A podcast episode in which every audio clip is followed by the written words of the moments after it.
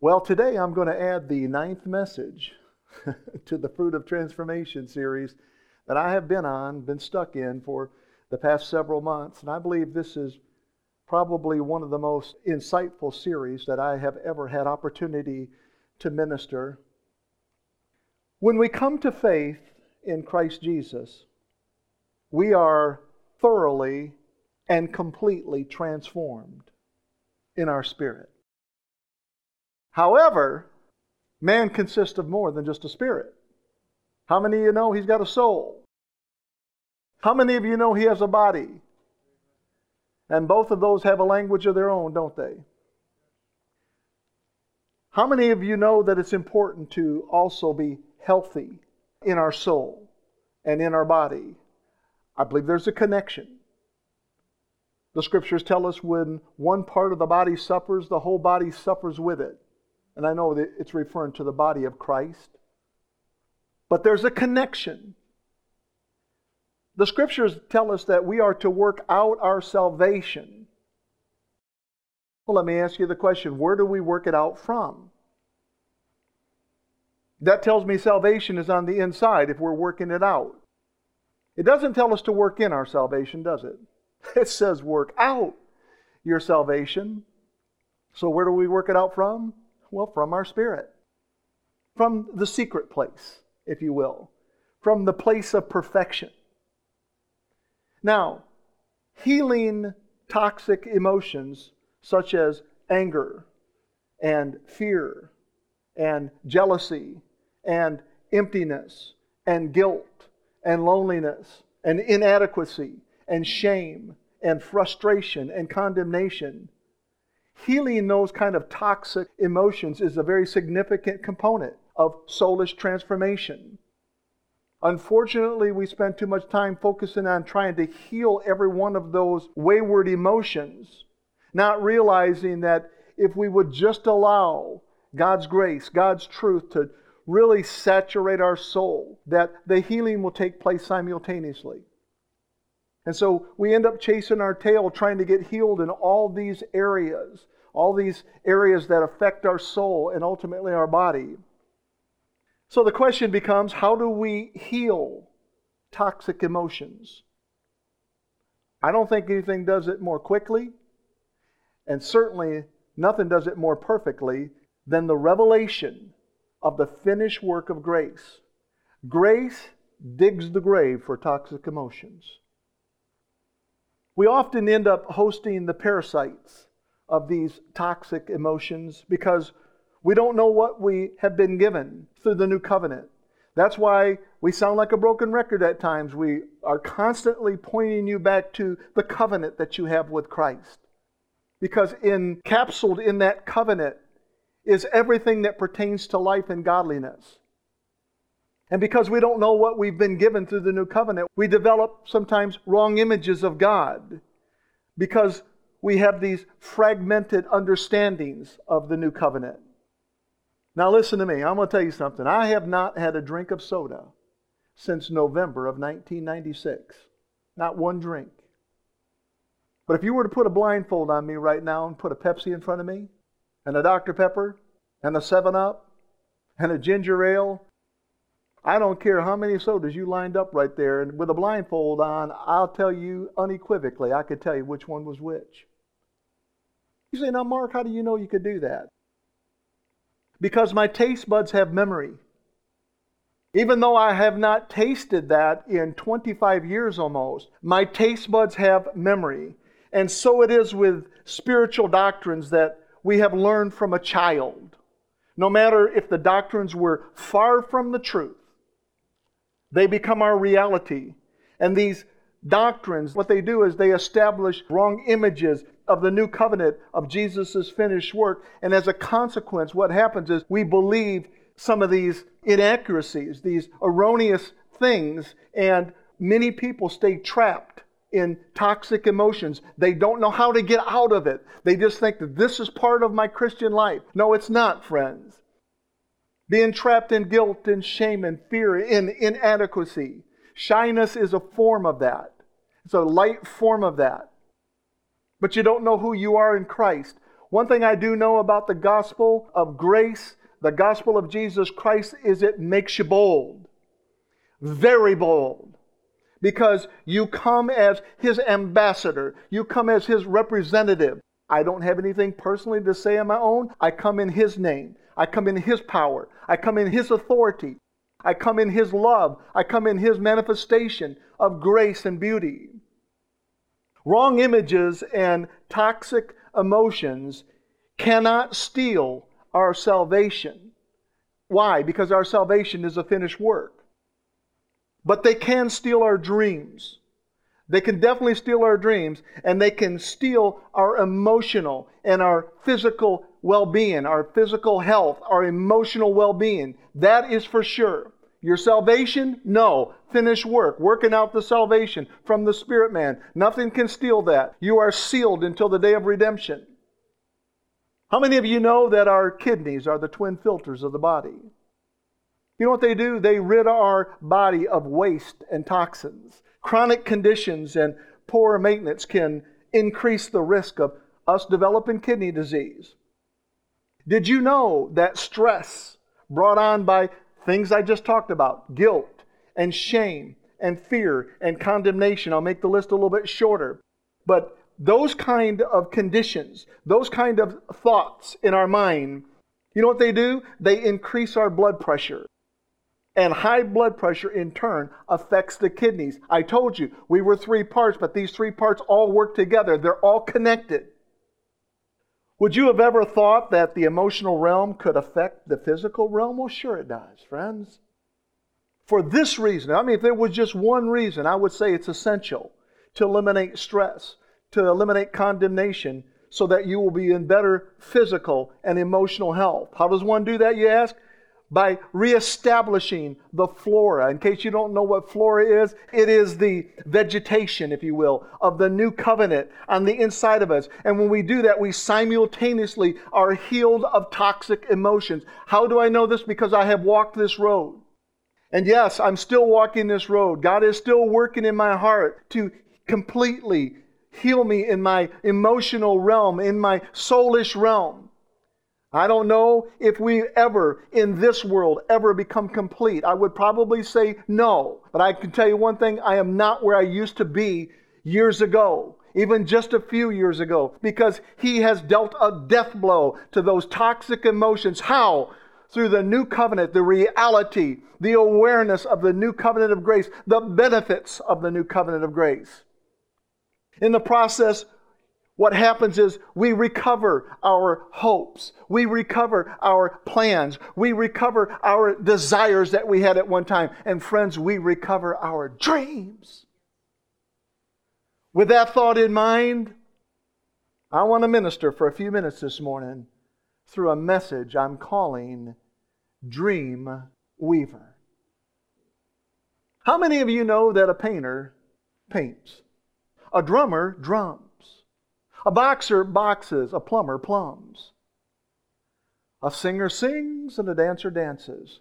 Does it surprise you that a weaver weaves? It shouldn't. The weaver interlaces strands of common material, insignificant material, and he weaves it together. And in the process, the weaver makes something more beautiful. He makes something more complete. He makes something more functional, if you will. If you were to create a pile of just bamboo strips or linen strips, how many of you know there wouldn't be anything beautiful about that pile? There wouldn't be anything complete about that pile. There wouldn't be anything functional about that compilation. Each strip in itself is nothing. And friends, each individual without God is nothing. In him we are all things. Without him we can do nothing. Jesus said those words himself. The scriptures tell us that a cord of three strands is not easily broken. You see, put together, three strands, what they do is they unite to become stronger, more functional. I love that. I love that thought. Because when I think about being united with Christ, and God and the Holy Spirit's the three strands, if you will, of the Godhead, that I become stronger in them. The same thing is true about humanity.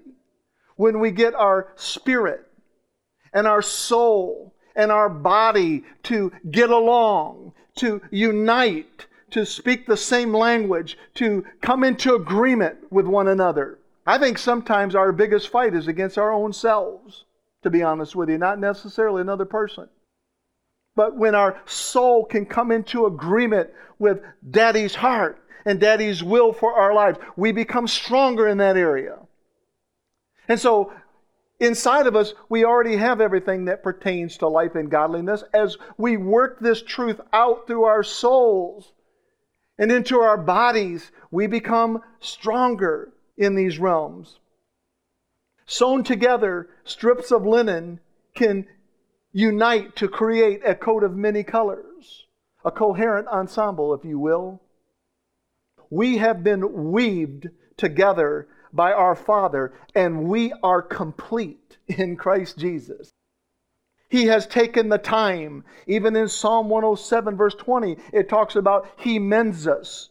He sent His word, it says, and He heals us. It literally means He mends us with stitches. That's what that word means. We lack no good thing. We have everything we need.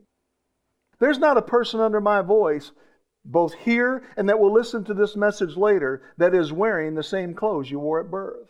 Are you? Yet many believers want to wear that old time religion. I'm talking about the religion that most of us were raised on. A religion, listen to me carefully, you know what it does? It mixes old covenant with new covenant. How many of you have ever mixed sauerkraut with your ice cream? Can I get you to raise your hand?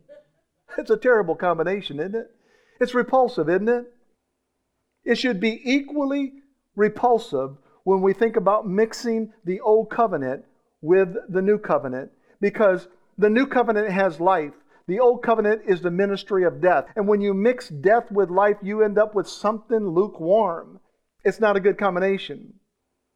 You see, when we mix the old covenant with the new covenant, and most people do it literally in ignorance. They're not aware they're even doing it. It's because they have a memory that they were raised on. They have a default that they were raised on, and this is what they go back to. But in mixing those two covenants together, you know what we're declaring?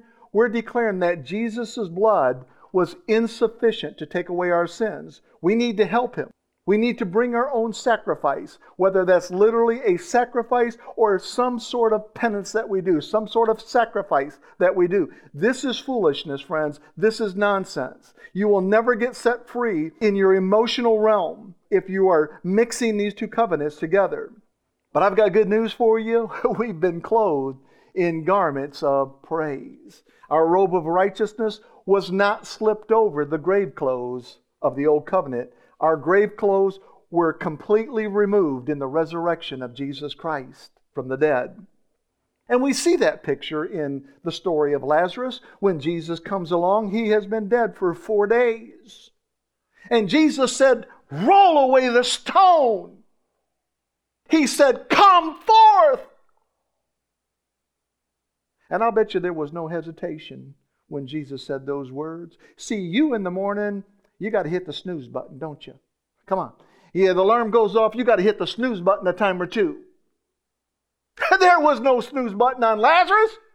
When Jesus said, Come forth, man, I'll bet you in two seconds he was standing at the mouth of that cave. But he was bound in what? Strips of linen, the scriptures say. Grave clothes. And the author of life said, Take away the stone. Symbolically, take away the law, take away the stone tablets, take away the stone. But he understood look, just taking away the stone doesn't give you life. You got to have Christ speaking into your heart. And that's why he said, Lazarus, come forth. And Lazarus came forth. Oh, I wish I could have been there to see that. I'd give a life savings to watch that movie in real time. And Lazarus came walking forth. I don't know what it looked like, probably like the Michelin man. He came walking forth, all bound up in linen, And Jesus looked at Lazarus' family and friends. What did he say to his family and friends? He said, Loose him. Some versions, take away the grave clothes and let him go. In other words, I've called him from the dead. I want you now to release him from the smell of death. And I want you to take the strips that once bound him away. And I really feel like our ministry is a ministry of that. To release people from the stench of death. To release people from the stench of behind the stone and wearing the grave clothes of condemnation. So the robe of righteousness wasn't slipped over Lazarus's grave clothes. He said, No, no, we got to deal with those grave clothes. Take them off of him. They're not fitting for a man with life, resurrection life. Lazarus just experienced resurrection life. You are not made to wear grave clothes of condemnation and shame and guilt and loneliness, all this stuff that messes with our mind. Remember, I said you were perfect in your spirit. Scriptures will tell us that. But you don't have to live much more than two seconds to find out you ain't perfect in your soul, the way you think, your emotional realm, you know. You are not perfect in your body, right? But you can become more and more like Him in that area as what's on the inside of you moves through your mind and your will and your emotional realm and into your members of your body, affecting every part of the whole man. Absolutely. The old covenant operated by the law. Yet the law, in its perfection, made nothing perfect. That sounds like an oxymoron, doesn't it? The perfect law made nothing perfect? That'd be like a perfect meal tasting terrible. It just doesn't make sense. How can something perfect not make perfect? Well, because it wasn't designed that way. It was designed for other reasons. Not where I'm going today, but it wasn't designed to make anybody perfect the perfect law made nothing perfect. You say, Pastor Mark, you got a scripture on that? Oh, I've got many of them on, uh, about that. Let's take a look at Hebrews chapter 7, verses 18 and 19. The writer said, There is indeed a setting aside of the former commandment. That's the law, friends. He said, There is a, indeed a setting aside of the former commandment because of the weakness and unprofitableness thereof. And then he says, For the law made nothing perfect. Look, you want to argue with me about this? I want you to look at those words. What does it say? Does it say the law made some things perfect? No, the law made nothing perfect. And so don't get on your little high horse thinking I'm going to do all this stuff under the law to make myself more perfect. You're not going to be any more perfect if you do that. In fact, you're going to be troubled in your emotional realm. You cannot get free if you keep this mindset that I got to obey the laws. Remember what I said a few messages ago? It's like that dog, that kibbles and bits dog. He's going down the sidewalk, all he's got on his mind, kibbles and bits, kibbles and bits. I'm going to get me some kibbles and bits, kibbles and bits, kibbles and bits. Oh, I remember that commercial. It's a one track mind when you go down this thing with the law. And there's nothing you can ever do, no amount of it that you can ever obey to make yourself perfect. Look what it says. This is for the law made nothing perfect. Oh, I love that but. Come on, man. But is a conjunction. It's the eraser, if you will. It just erased all that stuff for the law made nothing perfect. But what did make us perfect? The bringing in of a better hope by which we draw nigh unto God. So you know they're talking about Jesus here, friends, because nobody comes to the Father except they come through Christ, right? Spirit's got to draw you, all three components of the Godhead braided like a cord, drawing you to Him. He said, which we draw nigh unto God. So the law made nothing perfect, even though it was perfect. Now, the new covenant works by grace. And grace makes us absolutely perfect. we see that truth in my favorite scripture, Hebrews chapter 10 and verse 14. Oh, I love this scripture. I told you many times, don't you ever forget it, Valerie. If I go before Jesus comes, I want that scripture on the back panel of the lid of my casket as people walk by my still body and they take a look at that scripture right there for by one sacrifice he has made perfect forever those who are being made holy oh my lord i love that scripture for by one sacrifice whose sacrifice his sacrifice by one sacrifice he has Speaking of past tense, an action in the past still becomes our reality in the present and future. He has made perfect forever those who are being made holy. You say, oh, there you go. You see, it's a process, Mark. Those who are being made holy. And maybe some won't reach the state of holiness because they're on this journey. Oh, no, we've reached it, friends. You say, how do you know? You just mark my word, four scriptures before that. It says we were made holy by Jesus' body on the tree.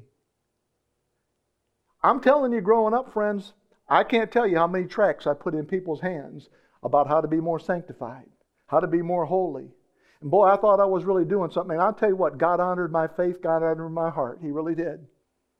And there's no doubt in my mind, as many of those things I passed out, somebody got saved by reading them. But I'm telling you, you cannot get free in your soul. You will never get rid of the grave clothes of condemnation until you come under the finished work of grace. We are made holy by his body on the tree. You see, why is it so hard for us to understand that we've been made holy by his body on the tree? The scriptures use that word made quite a bit. We've been made the righteousness of God in Christ.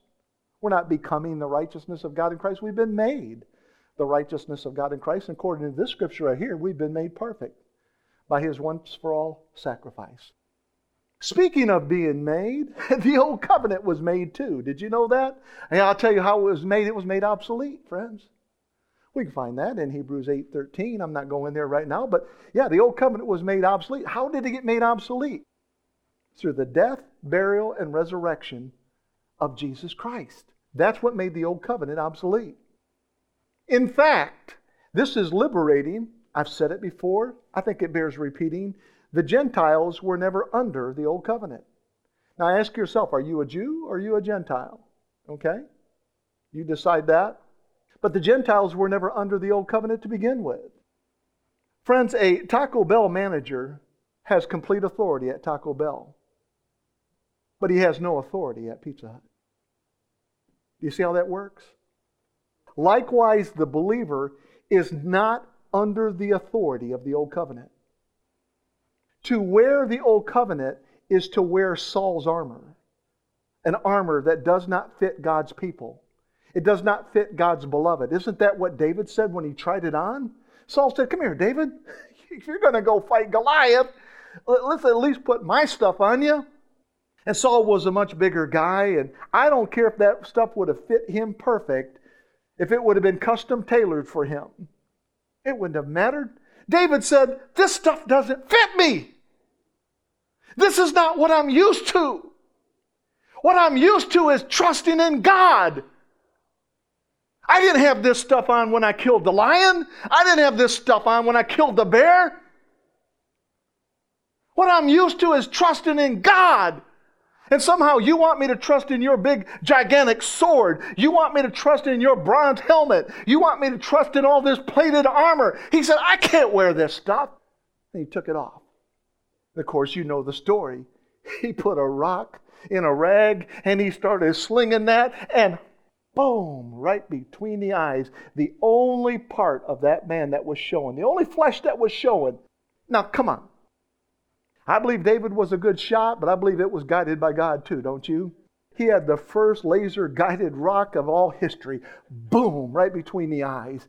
And that didn't kill Goliath. He took Goliath's own sword and cut Goliath's head off and then grabbed that nappy head of hair and came back and said, Look what I've got. I didn't need the help of you, Saul.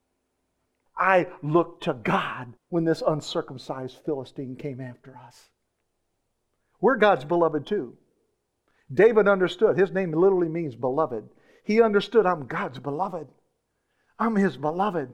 And friends, when you get that revelation that you're his beloved, he loves you to the core and back. And there's nothing He won't do for you, nothing He won't do for us.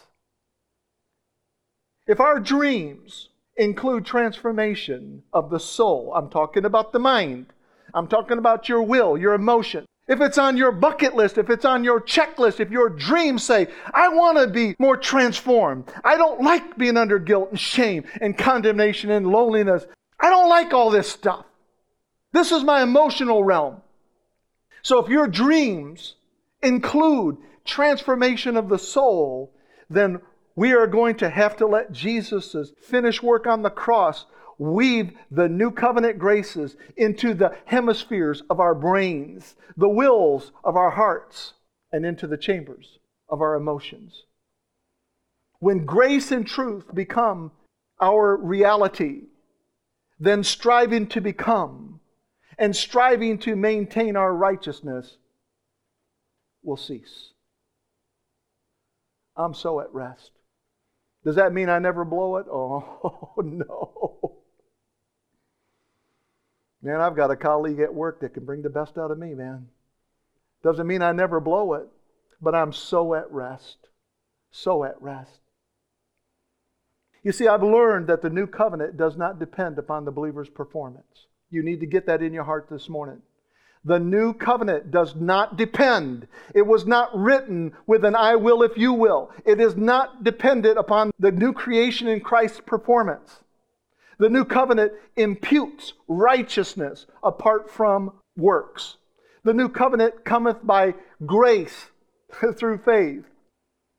I was sitting there yesterday when the Lord put this image in my head, and I felt like I heard the Holy Spirit say this. He said, Do you know that it's impossible for a man to swallow an ice cube and that ice cube not change in constitution? Why does the ice cube change? I'll tell you why. Because it's in a new environment. It's in this warm environment of transformation. And if a believer wants to remain, he wants to stay under the stone cold law of the old covenant, then he will remain. She will remain more cold, more rigid. But when a believer embraces the warm and gracious, loving heart of the gospel, he cannot, she cannot remain the same. Their constitution will change. What do I mean by that? I'm talking about their emotional realm will begin to change.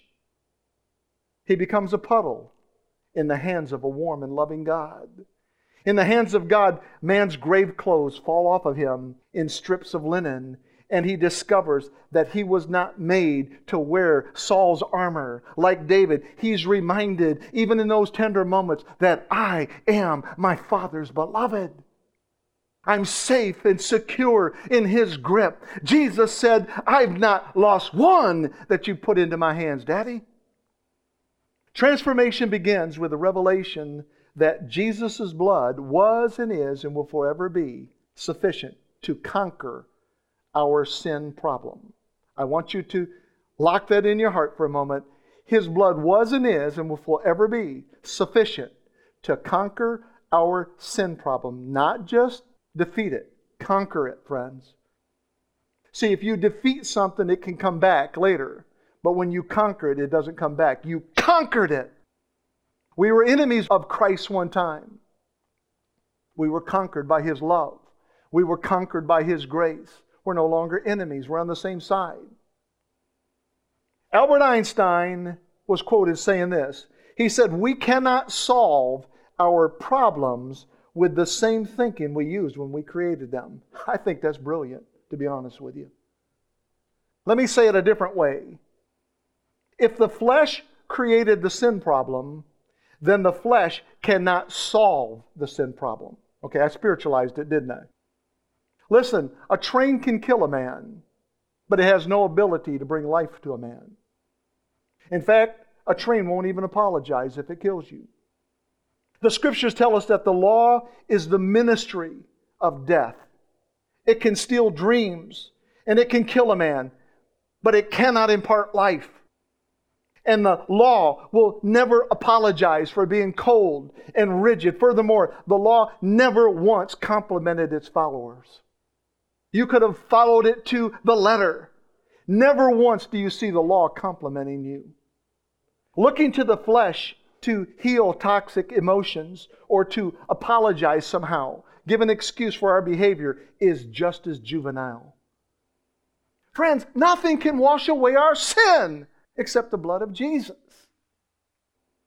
When weaving, one can weave a cloth, one can weave a blanket, one could weave an article of clothing, one could weave a basket. Some people will take time to weave somebody's hair.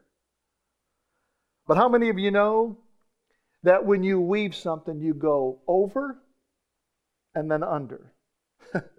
over and then under. Inside and outside. Inside and outside. You say, Pastor Mark, what is your point?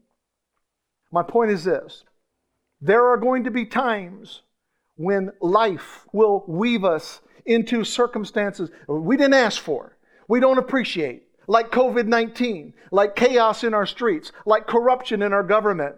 One moment we're on top, the next moment we're on the bottom. One moment we're on the inside, the next moment we're on the outside. You say, what difference does it make if we're on the inside or the outside? Well, let me ask you a couple of questions. If there were a blizzard going on this very moment, I mean a worst kind of blizzard you've ever known, let me ask you a question. Would you rather be on the inside of your home looking out or on the outside looking in? It makes a difference, doesn't it? Would you rather be on a ship looking overboard or would you rather be overboard looking at a ship? Friends, it makes a difference. It makes a difference whether our emotions are under control or out of control. God wants to restore our broken dreams and fractured emotions. How does He do this? That's the question. How does He do this? Is it by giving us a perfect environment or circumstances? No. Otherwise, we would live in a perfect environment. We would live under perfect circumstances. That's not what He has in mind. It's by giving us perfect promises through the perfect covenant in his perfect Son, Jesus Christ. That's how he heals us. Perfect promises through a perfect covenant through a perfect Son. And friends, when you come into that revelation, that reality check that says, I have a perfect Savior, I live inside a perfect Jesus, I have a perfect covenant then you'll quit looking for the perfect set of circumstances. You'll quit looking for the perfect environment. I appreciate those as well myself, but they're not essential. Friends, life has some under moments. It has some over moments. It has some inside moments. It has some outside moments. That's weaving 101 for you. You got it? That's how weaving works. The scriptures encourage us not to grow weary in well doing. It says, For in due season you shall reap a harvest if you faint not. Did you know that Isaac found himself in a famine? And do you know what he did? The scriptures say he sowed he sowed into the ground in the midst of famine when everybody was laughing at him because you need water, friends. That's why you have a famine. There was no water. Why are you putting seed in the ground when there's no water? The Bible says that Isaac sowed in the midst of famine and reaped a hundredfold the same year he sowed. Famine couldn't steal the dreams that the dream weaver had put in his heart. I'm telling you, COVID and chaos and corruption cannot steal our dreams. We sow in the midst of these chaotic moments. Friends, you may feel like you're going through a spiritual famine, but I've come by today to treat your toxic emotions by weaving your spirit and soul and body together with God's promises God's provisions that reverberate with yes and amen. Can you see them? His promises are yes and amen. In embracing the dream weaver's promises, the grave clothes that are stinking up our dreams, stinking up our thinking, and binding our soul and body from living life are removed. They are taken away. There are seasons when we come under the weight. I get it. We come under the weight of all kinds of pressures, all kinds of circumstances. I feel that many of those pressures are at loose on the earth right now. I'm talking about times when we feel like we've been weaved into the landscape of darkness and despair and depression and destruction. We must understand something that when we face times like this, this is not a sign that God has forgotten us. This is the time that we fix our gaze on the great and almighty dream weaver of all times. Friends, I'm telling you, if you stare at chaos, you'll lose track of your dreams. Some people will forfeit their dreams because chaos begins to grow. I've said it before anything you put under a magnifying glass gets bigger. It's a small issue, but under a magnifying glass, it's a big issue. In anything we concentrate on, negativity, anything we're looking at that does not have a yes and amen attached to it, I'm telling you, it begins to grow in our hearts. This is a fundamental message, I get it, but it's an important message that we begin to understand. What is it that's robbing me of my hopes? What is it that's robbing me of the plans that I made? What's taking away the desires that God gave me at one time? What's interfering, if you will, with my dreams? Weaving begins at creation. God said these words to the prophet Jeremiah, chapter 1 and verse 5. God said, Before I formed you in the womb, I knew you. Before you were born, he said, I set you apart. That word set apart means I sanctified you. I made you holy. I consecrated you. You see, you had nothing to do with it, friends. He said, Before I formed you in the belly of your mother, in the womb itself, he said, I knew you. I set you apart. I appointed you as a prophet to the nation. Now you say, What did he do? What does that scripture do for me? I'll tell you what it does for you. It demonstrates to us that God is in touch with His creation. He's not a bystander. He's not hiding behind the bush. No, He's there. He's ever present. God is in touch with His creation. Nothing is random with Him. God has His fingerprints on the loom that has knitted us together. No man goes overboard without the Father's awareness. Jesus said these words right here in Matthew chapter 10 and verse 29. He said, Are not two sparrows sold for a farthing? Some versions say a penny. So you can see, very insignificant amount. He said, Are not two sparrows sold for a farthing? And one of them shall not fall on the ground without your Father. The Father's with that sparrow. The Father sees that sparrow. He said, Nothing escapes my daddy's eyes. So, the stuff that you think you're going through, that you think is a little odd, a little strange, a little unfamiliar, a little uncharted, I'm telling you, nothing surprises the Father. He's with us in times. He said, A sparrow cannot even fall to the ground. An insignificant sparrow, there's millions, billions of those things. He said, I'm telling you, they're so insignificant, but not one of them can fall to the ground without my daddy seeing it. What did he want us to see? Some areas the scriptures say, Are you not more important? Friends, we are definitely more important than a sparrow in daddy's eyes. As much as the great dream weaver knitted Jeremiah together in his mother's womb, he does the same for us. He forms us on purpose, He forms us for His purpose. We are made in His likeness and image, and we're made for Him. We were created for Him to have fellowship with Him. Not only does weaving begin at creation, but weaving is also a part of our growing process. We in life are up and down, inside and out. We are learning and growing. It's part of the growing process. We are being weaved sometimes into other people's lives. My wife and I would always say, knitted together. Same thing. We're just knitted together. That's what we do. That's why it's important to come to church. That's why it's important for us to meet because what we do is we knit our hearts to each other. We become weaved with one another. What happens when we're weaved together? Remember that cord of three strands? You're stronger together than you are by yourself. You're more beautiful. You can make something when you're together and you're working together. See, that's why. It's not just a command you need to go to church. You need to meet together. No, he said that because he knows we'll be stronger. I'll never forget back in the 1980s, a man I was listening to, I was listening to his cassettes to try to become a better salesperson. I don't know if they worked or not, but trying to become a better salesperson. And he told the story of how he met with this tribe in the African jungles. And he was there with them for weeks, months.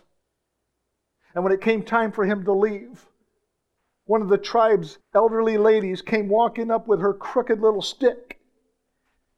And she couldn't speak English. And so she used an interpreter, and with tears, she was crying and pleading with him, Don't go. You see, he went there, and they fell in love with this man. And she looked at her interpreter and said something. And the man said, What did she say? And the interpreter said, She said that she likes herself better because of you. She likes herself better when you're here. Isn't that wonderful? You see, we have an ability to draw from one another. My weaknesses might be your strengths, and you're able to impart. My strengths might help you in your weak areas. We're better together, friends. We are. So, weaving begins at creation. It's also a part of the growing process. We have some ups and downs, we have some ins and outs. Weaving is also a part of the transformation process. Remember, I said behind every painting is a painter. And within the weaving that is taking place in our lives, we find the weaver. Friends, I'm going to say something to you. He will weave us, but He will never leave us. Come on. I want you to remember that one. Oh, He'll weave you all day long, but He won't leave you for a second. Amen. He is weaving. What is he weaving? He is weaving his hopes, his plans, his desires, and his dreams together. Where? In the secret place of our souls. Even in the midst of toxic emotion, sauerkraut, and ice cream. Even in the midst of our unwillingness to let go of the grave clothes of the old covenant. Even in the midst of our man overboard and blizzard like conditions. Even in the midst of our fascination with Saul's armor.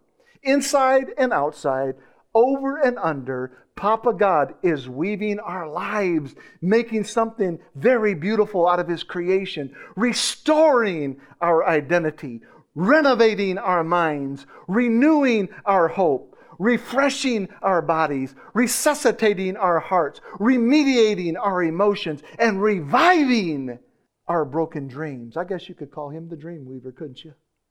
You sure could. There was a time when man was absolutely perfect. Didn't last very long, but there was a time when man was perfect. But through sin, the first man, what was his name? Adam, of course. He fell into COVID, he fell into chaos, and he fell into a corrupted state of being. Through Adam's disobedience, he was weaved from inside the Garden of Eden to the outside of the Garden of Eden. You know that, don't you, through the scriptures? He got weaved, didn't he? He weaved himself. He went from dominion to disease, from fearless to fearful, and from sinless to sinner. But through Jesus' obedience, the scriptures say, the many were made righteous. I want you to get that in your heart this morning. The many were made righteous. And when sin tried to climb on top of the new creation in Christ, grace did much more abound and pushed it under. When sin tried once again to come on the inside of us, grace held it to the outside. The scriptures tell us that where sin abounded, grace did much more abound. There is no over and under. There's no in and out when it comes to grace. It's a finished work, it's a constant work. How many of you know that the Jews had a reputation for idolatry and disobedience?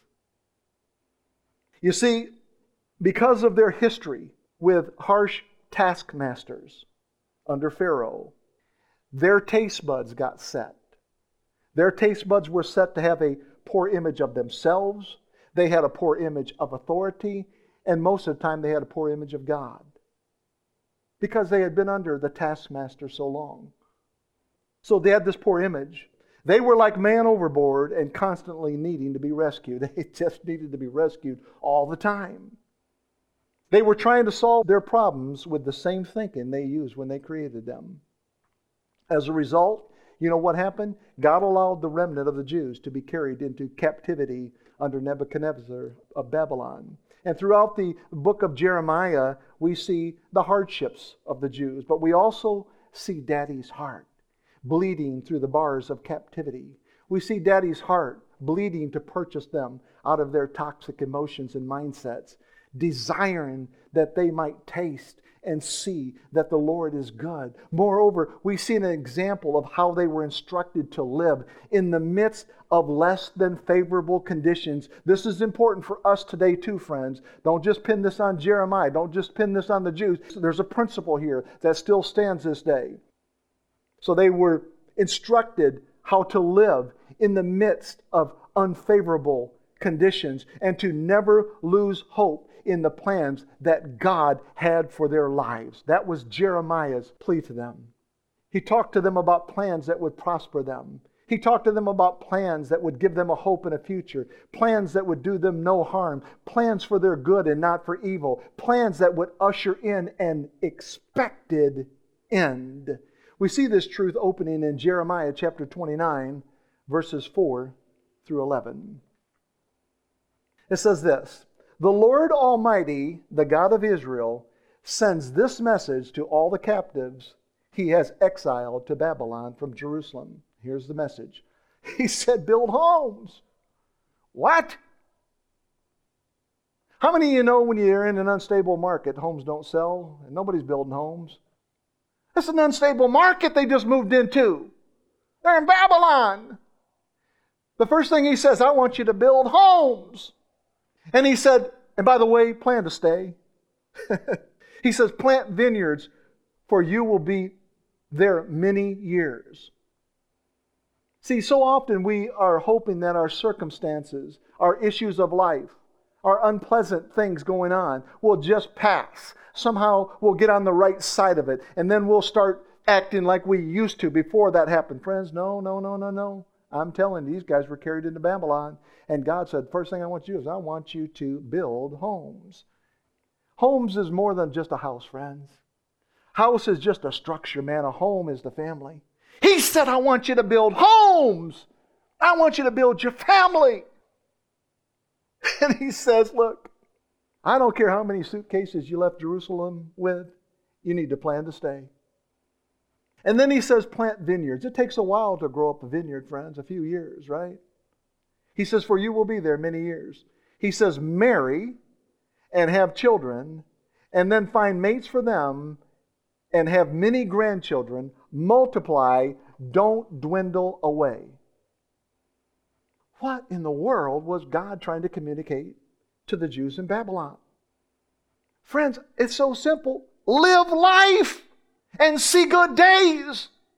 Build homes, grow families, plant vineyards, stay for a while. He's telling look, live life. Just like you would have lived back in Jerusalem. Live life here that way. Live life and see good days. Carry on as usual.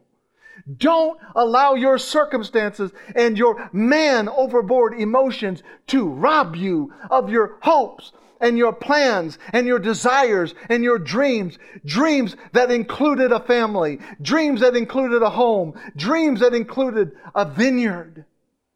God is trying to tell them, you can let go of your toxic emotions. Yeah, I suppose the one that was in full bloom at that time was just disgust and hatred. That's toxic, friends. Very toxic. Let go of the toxic emotions of hatred and fear and anger. Take what's left of the bamboo and linen strips and pull them from the rubble of Jerusalem and weave them into something creative. Grab a hold of the grapevine in Babylon and weave for yourself a vineyard. Make something beautiful. Make something life changing. Make something functional, even in the midst of chaos. See, too often, friends, we just try to pray everything away. Look, there's nothing wrong with praying. You should be praying. But you cannot just pray everything away. You say, Mark, are you sure about that? You just go pray away your 30 year mortgage and let me know how that's working for you next Sunday, okay? You don't just pray things away, you ask for provision. You ask for the right attitude in the midst of situations that are going on in your life.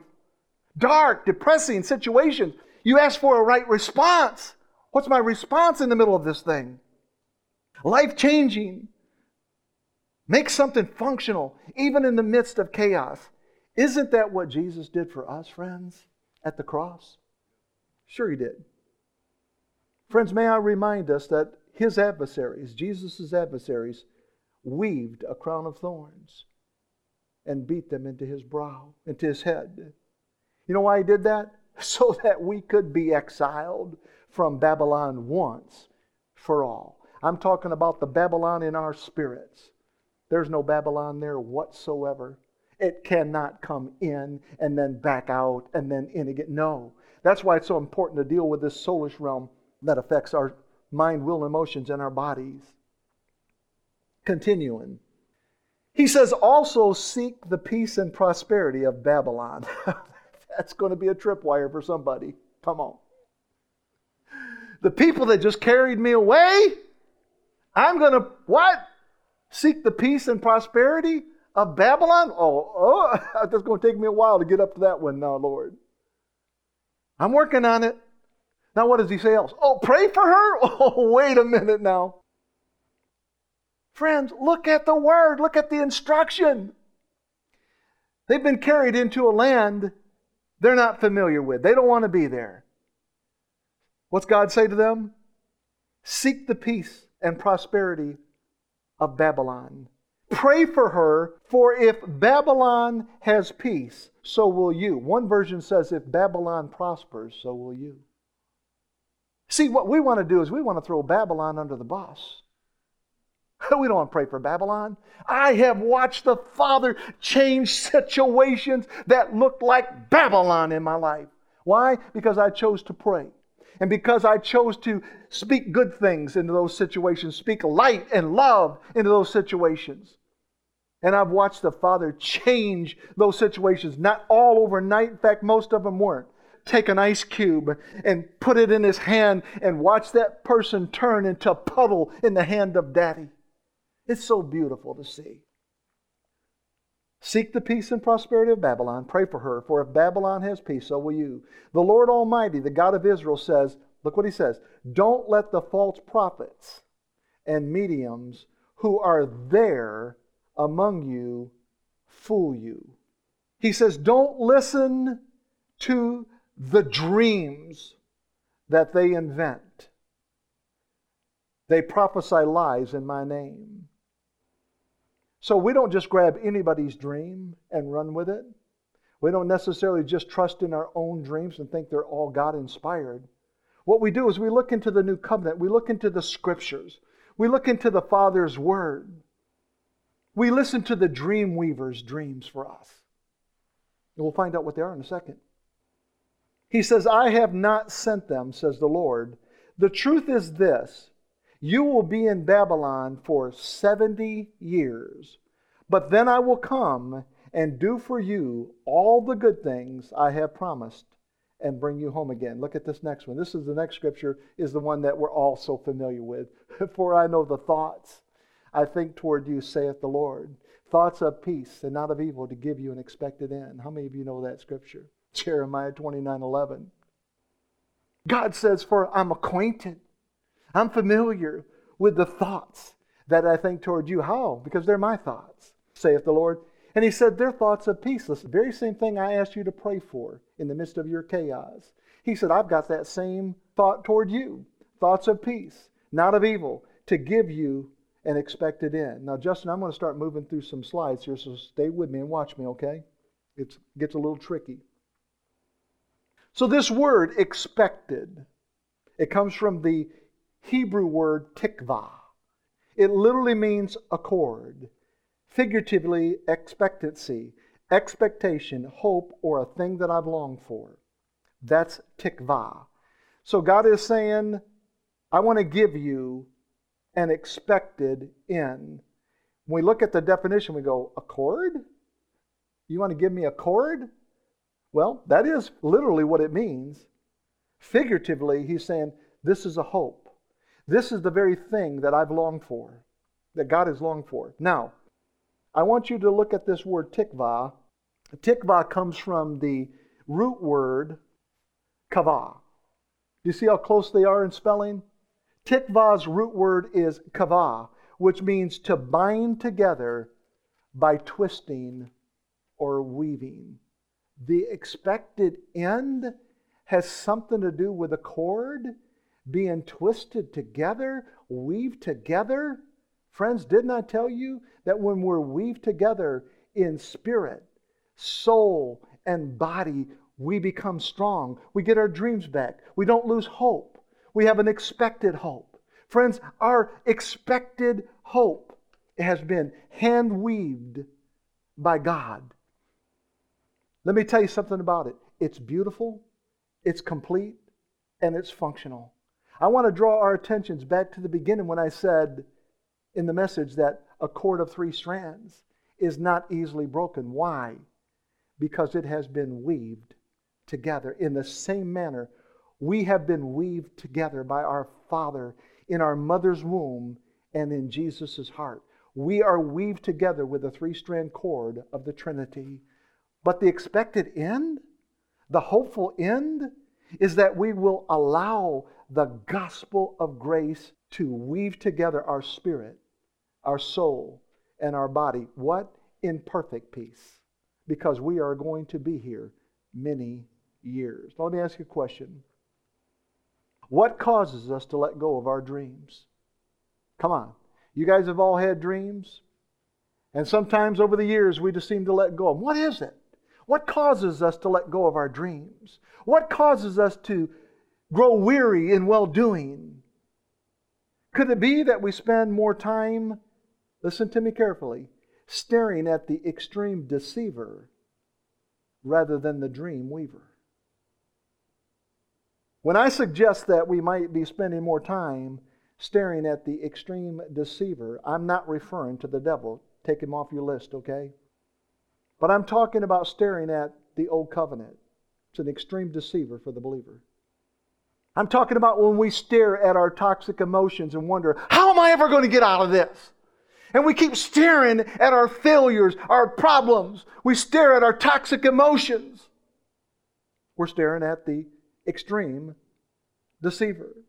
I'm talking about staring at the wardrobe that we've amassed of grave clothes hanging in our closet.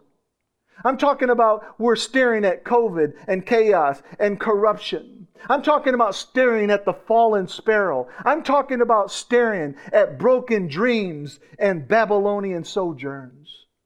Subtle things that rob us of our hopes and our dreams. Friends, it shouldn't be so, but staring at all of these failures, staring at all of these disappointments creates stress. Stress affects our emotions and our bodies, in particular our kidneys. I told you that earlier. It affects our kidneys, the very filtration system of waste and toxins. I want you to look at these next scriptures Psalm chapter 139, verses 13 through 15. David was writing one day and he said these words He says, For thou hast possessed my reins, thou hast covered me in my mother's womb. I will praise thee. I love this. For I am fearfully and wonderfully made. Marvelous are thy works, and that my soul knoweth right well. My substance was not hid from thee when I was made in secret. It literally means when I was made in the secret place, and curiously wrought in the lowest part of the earth. What in the world are you talking about? I want you to see. Now, this it starts off by saying, For thou hast possessed my reins. I want you to take a look at this word possessed. In the Hebrew, it literally means to buy, it means to redeem, it means to purchase. David was uh, aware of the economy system in those days. And he put it in words that he said, The closest I can get is it feels like somebody bought me. It feels like somebody purchased me. It feels like somebody redeemed me. He said, Thou, O God, has purchased. Thou hast bought. Thou hast redeemed. Thou hast possessed my reins. What are reins? Friends, I couldn't make this up in a million years. You look in your Hebrew concordance, reins refers to the kidneys. The kidneys are the seat of the emotions. And David said, God, I'm telling you from the depths of my soul. This was more than a on the surface transaction. It feels like it's down here in my filtration system, in the seat of my emotions where I process things. He says, You've purchased, you've tapped into the very core of who I am. It's the place where I store my emotions. Our kidneys is where we store our deepest emotions, whether they're negative or positive, they filter through the kidneys, friends. And David was saying, You've purchased me. You've paid the price for my overboard emotions. You've redeemed me from my train wreck thinking. And then he says, Thou hast covered me in my mother's womb. The word covered, look at that. It means to weave, it means to knit together. That's what David is saying here. He's saying, Thou hast covered me, Thou hast weaved me. Thou hast knitted together me in my mother's womb. That word means to weave, to knit together. Therefore, the literal translation would be, Thou hast woven me in my mother's womb. David was declaring that God had put his parts together as one who weaves of cloth or one who weaves a basket. David said that he was fearfully and wonderfully made. That speaks of a finished work. That speaks of a completed product when you say, It's been made. He said, You purchased me, Father. Formed and fashioned in the secret place of his mother's womb. By who? By the great dream weaver. That's who did it. You see, when you see the Hebrew definitions behind our English words, possessed, reins, covered, and wrought. And by the way, that word wrought literally means embroidered. You see this, man? It shows you that daddy has his hands. You can't embroider without hands. You can't knit without hands. You need hands for this. Daddy's up close. He's personal. He's got his hands on us. He never takes his hands off of us. We never fall out of his hands. In fact, the scriptures, even after the greatest probably scriptures of grace in the new covenant where it says in Ephesians chapter 2, he says, For by grace are you saved through faith, and that not of yourselves. It is the gift of God, not of works, lest any man should boast. Then he says, For we are his handiwork, created in Christ Jesus unto good works, which God hath before ordained that we should walk in them. He said, I'm your handiwork. I'm like a tapestry hanging on the wall or draped across the bed. How many of you know when you put together a quilt, there's got to be some love that goes into it? It's not worth the pay to, to just get paid for these things. You got to do it because you love somebody, man, because there's a lot of blood, a lot of sweat, a lot of tears that go into that kind of handiwork. We've got quilts like that that have been made for us by the family, and we cherish that. We cherish those. So let's ask the question again What causes people to let go of their dreams? What causes us to grow weary in well doing?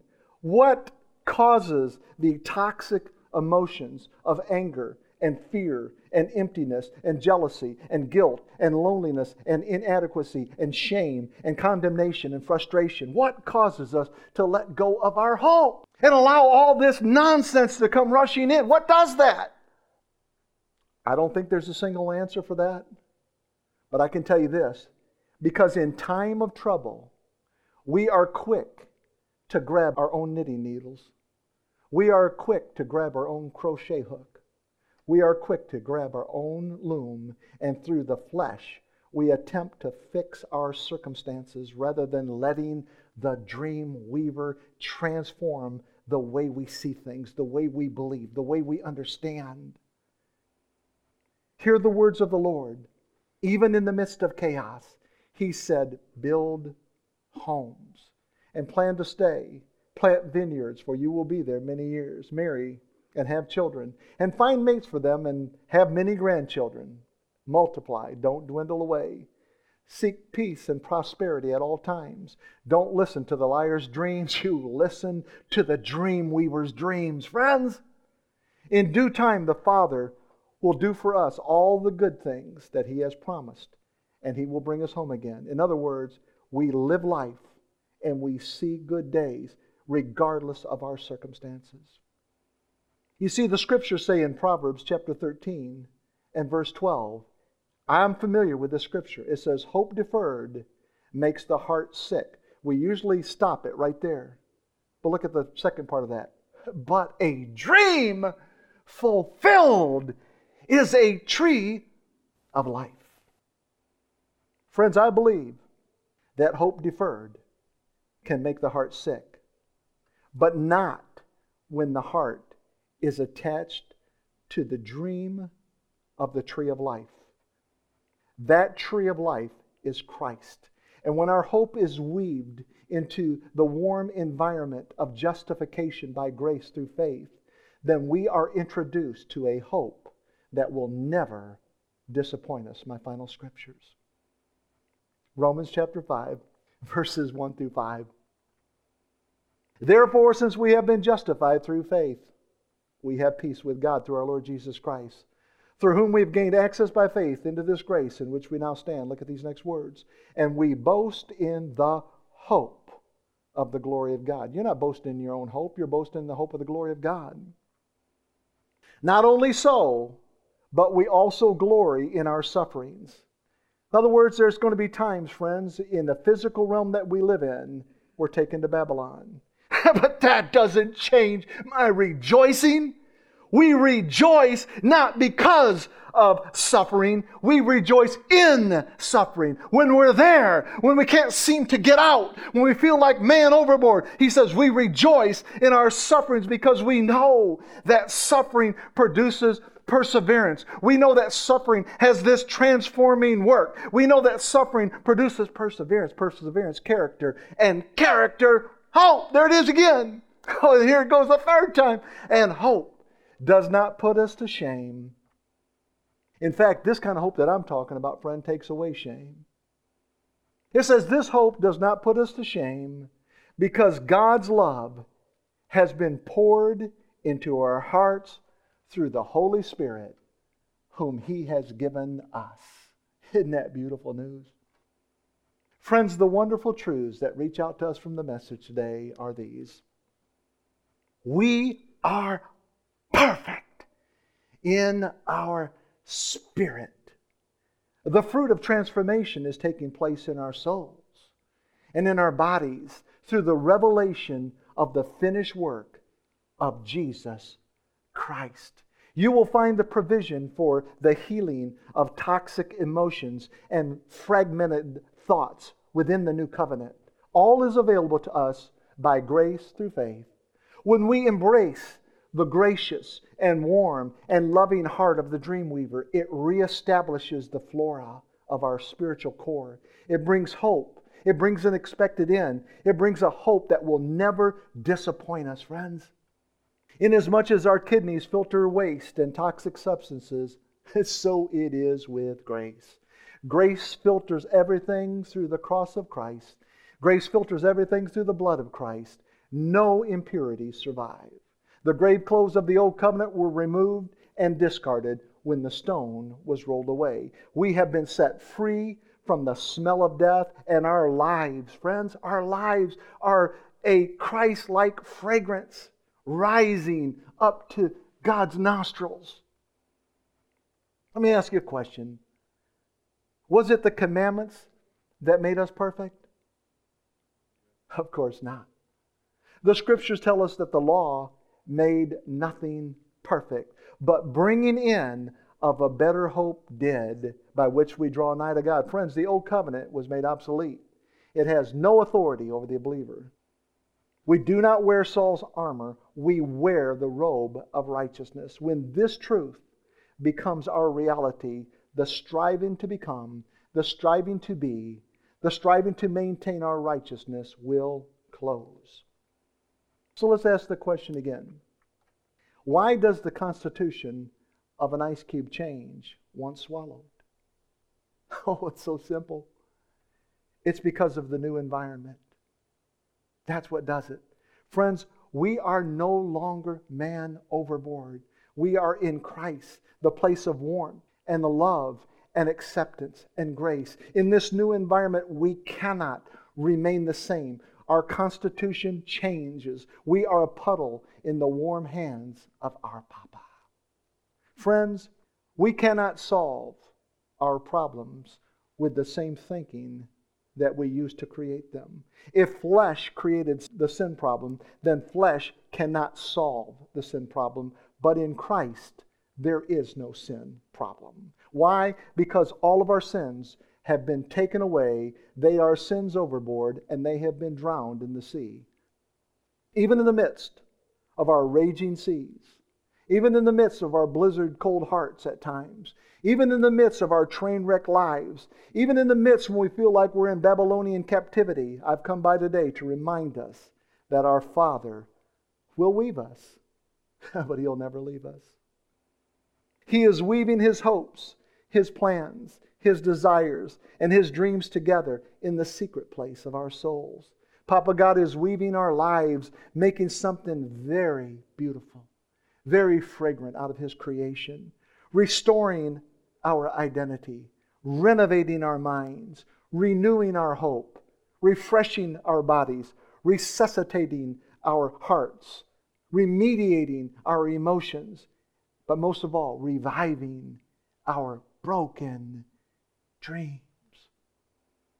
Friends, we can call him by many names God, Father, Abba, Papa, or we can call him by my favorite, Daddy. I like that one. We can call him by all of those things because he is all of those things. Or we can call him by what he is to us. And friends, to me, he is my dream weaver. In Jesus' name, amen. Father, I want to thank you so much. I want to thank you that your hands have always been on my life. And even from a child, even from an embryo, in fact, even before that, when you began the knitting process to attach me on the inside of my mother's womb. The scriptures say that you knew me. The scriptures say that you set me apart. You sanctified me. You made me holy. How? By Jesus' body on the cross.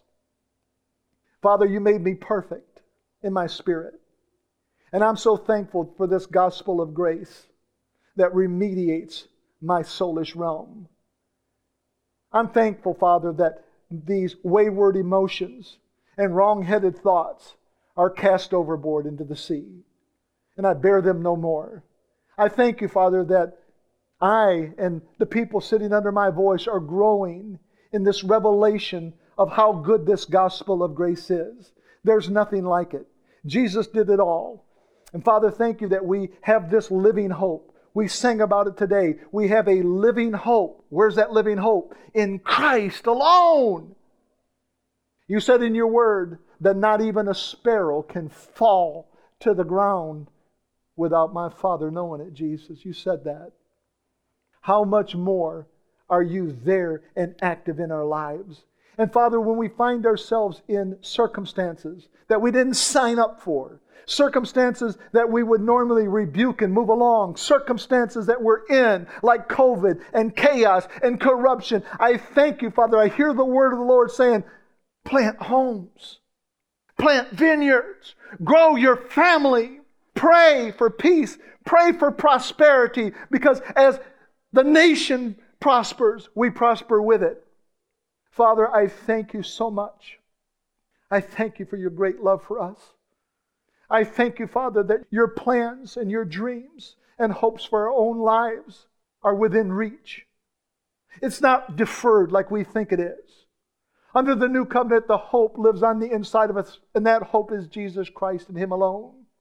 And so we're not reaching into our future to somehow apprehend hope. No, hope lives on the inside of us. Jesus is my living hope. Father, thank you for being my dream weaver.